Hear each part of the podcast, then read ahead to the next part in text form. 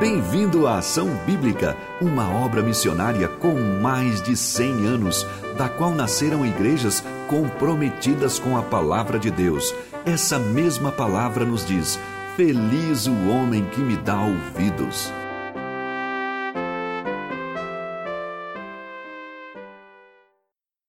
Bom dia, uma feliz Páscoa para você, que Deus te abençoe.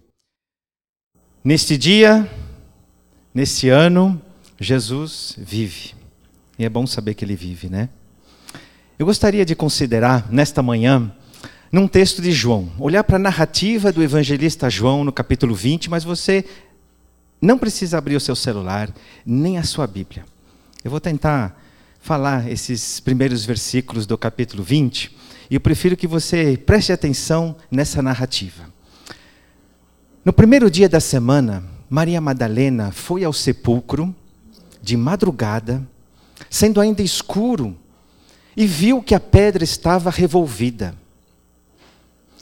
Então correu e foi ter com Simão Pedro e com outro discípulo a quem Jesus amava. E disse-lhes: Tiraram do sepulcro o Senhor e não sabemos onde o puseram. Saiu, pois, Pedro e o outro discípulo e foram ao sepulcro. Ambos corriam juntos, mas o outro discípulo correu mais depressa do que Pedro. E abaixando-se, viu os lençóis de linho, todavia não entrou. Então, Simão Pedro, seguindo, chegou e entrou no sepulcro. Ele também viu os lençóis e o lenço que estivera sobre a cabeça de Jesus, que não estava com os lençóis.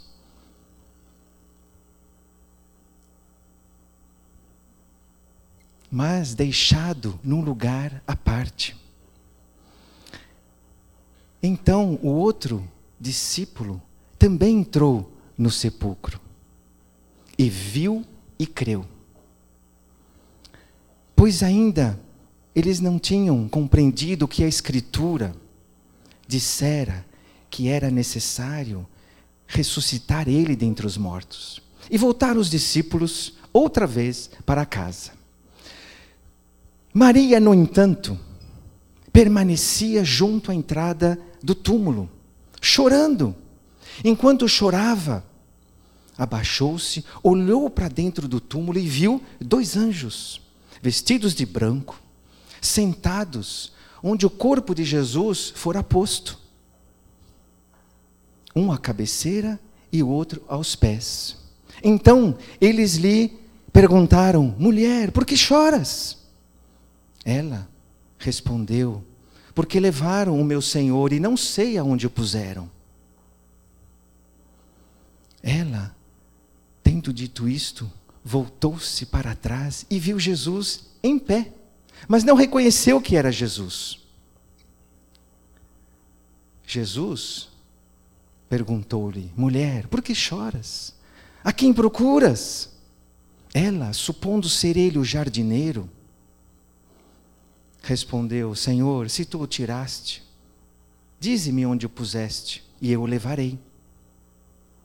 Disse Jesus: Maria. Ela então, voltando-se, lhe disse em hebraico, Rabone, que quer dizer mestre. Recomendou-lhe Jesus: Não me detenhas, porque ainda não subi para meu Pai. Mas vai ter com os meus irmãos e dize-lhes: Subo para meu Pai e vosso Pai, para meu Deus e vosso Deus. Saiu então Maria Madalena anunciando aos discípulos: Viu o Senhor! e contava estas coisas que Jesus lhe dissera. Ao cair da tarde daquele dia, o primeiro da semana, trancadas as portas da casa onde estavam os discípulos, com medo dos judeus, veio Jesus, pôs-se no meio deles e disse-lhes: Paz seja convosco. Repete comigo: Paz seja convosco. E Dizendo isto, mostrou-lhes as mãos e o lado. Alegraram-se os discípulos ao verem o Senhor. Disse-lhes, pois, Jesus, segunda vez: Paz seja convosco.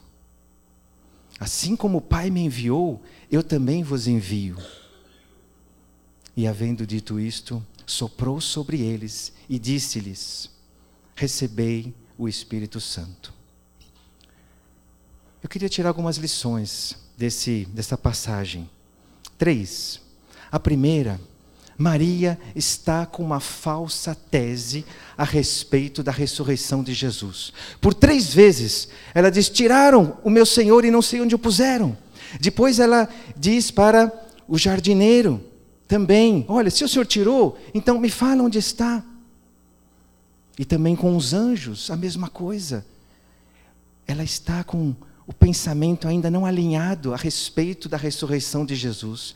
Mas isso me faz pensar quantas pessoas até hoje ainda têm teses que não estão de acordo com a palavra de Deus.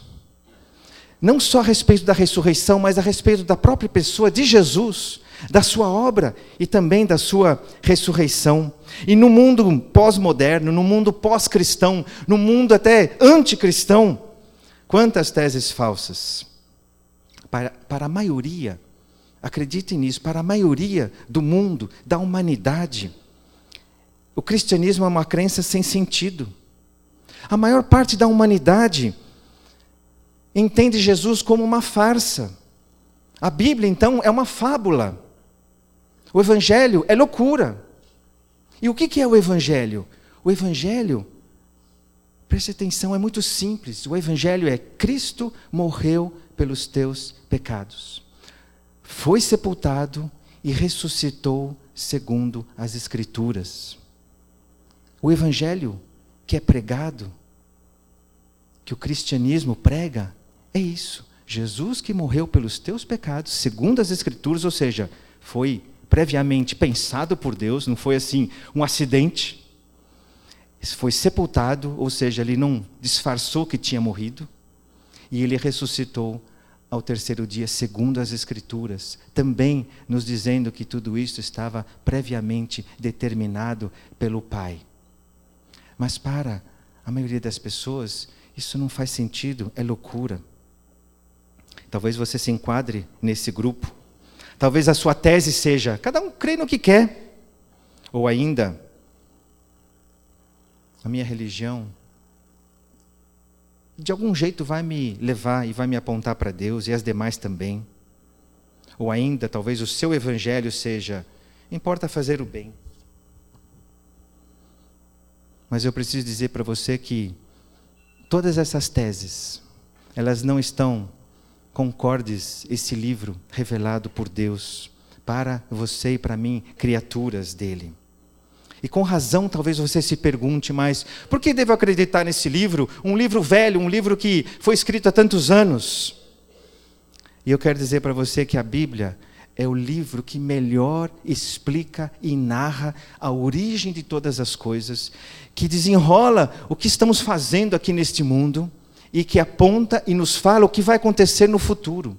Você pode pegar todas as demais religiões, você não vai encontrar uma explicação tão completa quanto a palavra de Deus se preocupou de nos explicar a origem de todas as coisas e o final de todas as coisas. Mas eu concordo com você que você precisa crer, precisa de fé. Assim como você precisa de fé para crer em outras coisas também. E nós nos aproximamos desse livro com fé.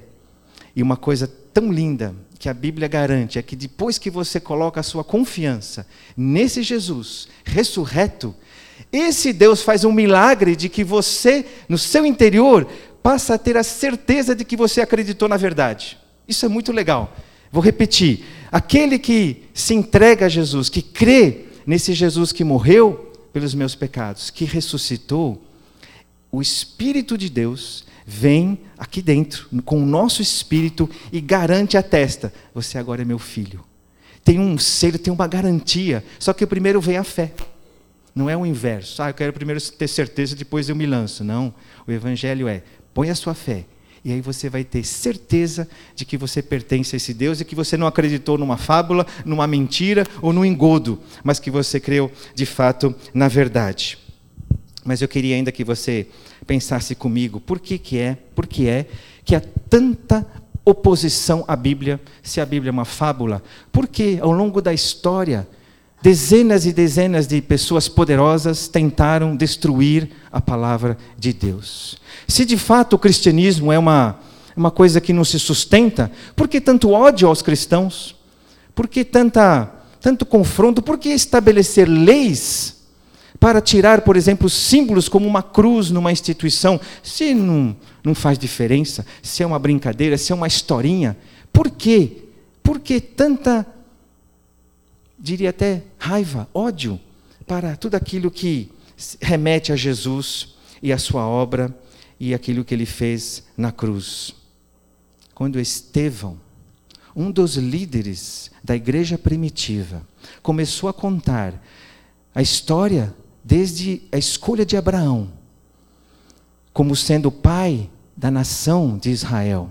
E ele discorrendo, dizendo que Abraão foi para Canaã, depois, através de José, o povo e essa família acabou indo para o Egito, passaram lá 400 anos. Depois, Deus levantou Moisés, que libertou esse povo da escravidão para atravessar o deserto e ir até a terra de Canaã.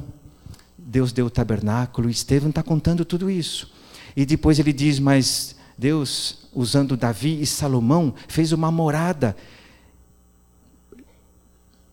física, né? um templo ali para habitar no meio do seu povo. E ele disse: e esse povo endureceu seu coração. Esse povo, ele recusou ouvir a Deus e as coisas de Deus. Inclusive, Estevão diz que esse povo matou os profetas de Deus. E pasmem, mas continuando o texto, olha o que nós lemos. Ouvindo eles isto, enfureciam-se no seu coração e rilhavam os dentes contra ele. Estevão estava cheio do Espírito Santo, viu a glória de Deus. Eles, porém, clamando em alta voz, taparam os ouvidos e, unânimes, arremeteram contra ele e, lançando fora da cidade, o apedrejaram. Por quê? Ele não pode contar a história? Uma história que é uma brincadeira, que é uma fábula, que ninguém crê? Por que tanto enfurecimento? Por que tanto ódio a ponto de matar esse homem que estava contando uma história que ele cria? Percebe que tem alguma coisa aqui?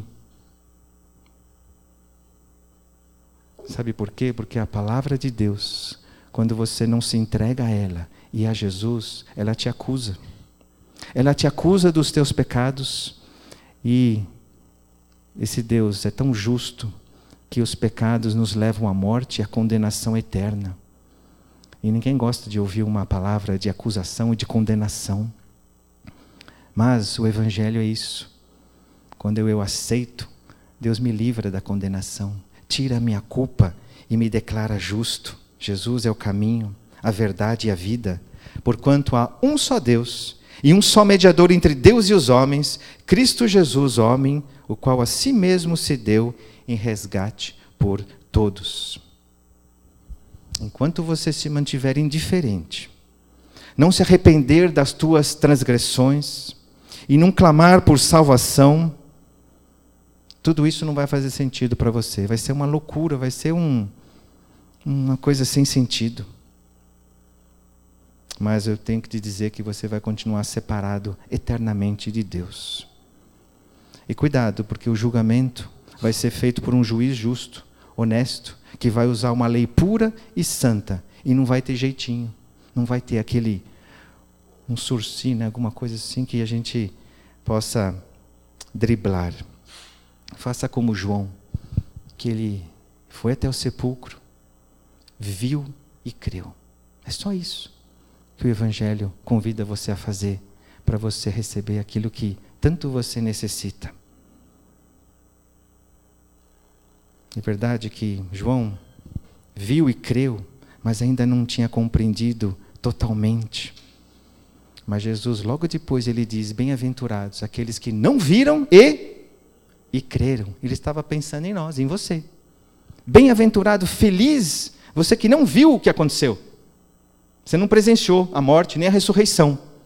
Mas através desse livro, você pode, sem ter visto, crer. E você será bem-aventurado e feliz por conta disso.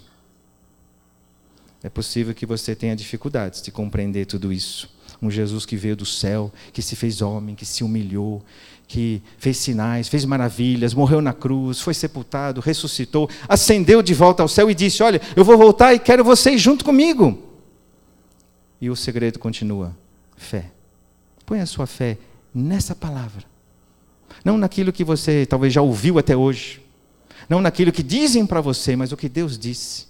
E você vai estar num terreno seguro, porque pela graça sois salvos, mediante a fé. Segundo, segunda lição. Procuram-se testemunhas. Vocês perceberam que Jesus convida essa mulher, Maria Madalena, para ser testemunha da ressurreição. E vocês sabem que naquele tempo as mulheres não serviam para serem testemunhas em tribunais ou qualquer lugar. Elas eram completamente colocadas de lado. Mas Jesus então resgata esse, esse valor da mulher, dizendo: Olha, vai e anuncia isso que aconteceu. A ressurreição, ela convida você a ser uma testemunha de Jesus e anunciar: Eu vi o Senhor, Ele vive. E mais, essa mulher, da qual tinham sido expulsos sete demônios, ela poderia se sentir: Não, eu não sou, não sou capaz de ser uma testemunha de Jesus com a minha história. E eu quero dizer para você: não há história que Deus não perdoe e que não faça você uma testemunha dele.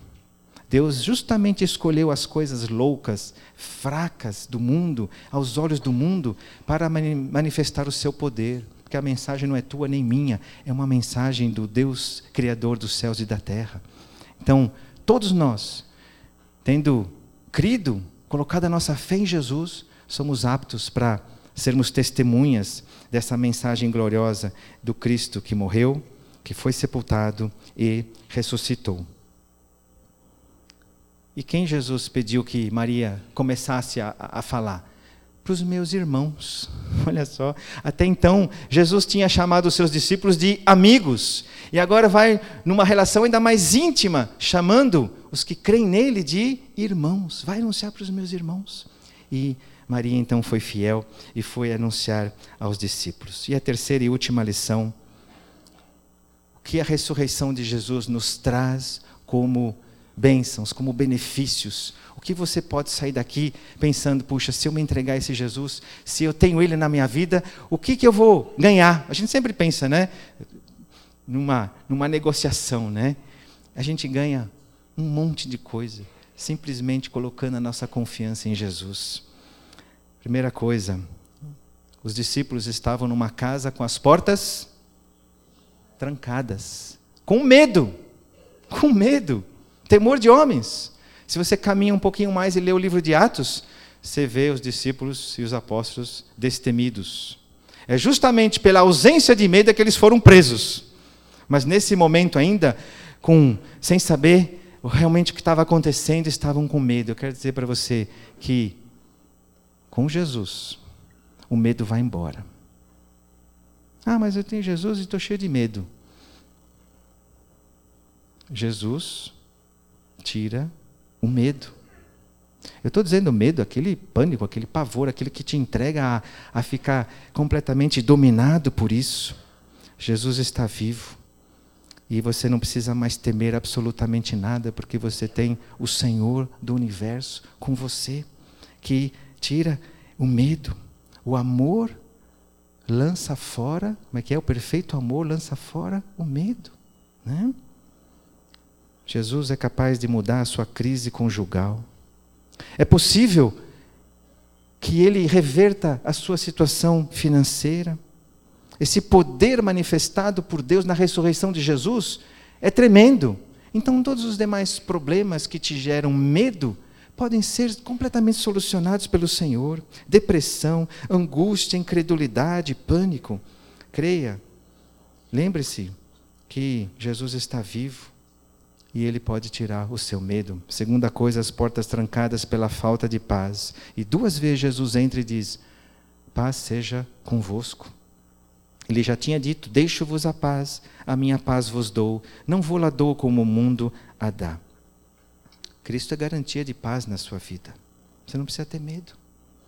Terceira, portas trancadas pela ausência de Jesus. Desde sexta-feira, o Senhor, o mestre deles, tinha morrido, estavam sozinhos. E estavam carentes desse, dessa presença de Jesus. E quando Jesus diz para Maria: Não me detenhas, porque eu tenho que subir para o meu, meu pai. Ele precisava subir para mandar o Espírito Santo, que seria uma companhia presente o tempo todo, 24 horas por dia, sete dias por semana. A gente não depende mais da presença física de Jesus, mas quando eu me entrego a Ele, eu tenho o Espírito Santo, presença constante. Então, nessa presença, eu tenho alegria. Os discípulos disseram: Alegraram-se, portanto, os discípulos ao verem o Senhor. Você se alegra ao ver o Senhor? A senti-lo e tê-lo presente dentro de você? Não é um lugar, não é aqui, mas é tê-lo você o tempo todo. Quatro, portas trancadas pela falta de propósito. Assim como o Pai me enviou, eu também vos envio. E Deus espera de você e de mim que nós continuemos a obra de Jesus, não é uma nova, mas que a gente continue a obra de levar a mensagem, sendo humildes, sendo servos, a exemplo de Jesus e vivendo como ele viveu. E cinco, portas trancadas por falta de poder. Jesus soprou sobre eles: recebei o Espírito Santo, que é poder para sermos testemunhas. Obviamente, esse poder completo veio depois em Pentecostes, em Atos 2. Mas a gente já vê aqui eles sendo capacitados para cumprir a missão que Jesus lhes estava dando. Conclusão: a morte não prevaleceu. Esse inimigo que ronda os nossos corações, a nossa mente, foi completamente destruído. Jesus venceu a morte. Jesus está vivo, trazendo esperança tudo é feito novo a partir da ressurreição. E experimente hoje. E esta semana, esse Jesus vivo na tua vida. Fale dele para os outros. Fale dele para aqueles que ainda não têm essa mesma esperança que você tem. Amém? Senhor nosso Deus, nós te damos graças pela tua palavra.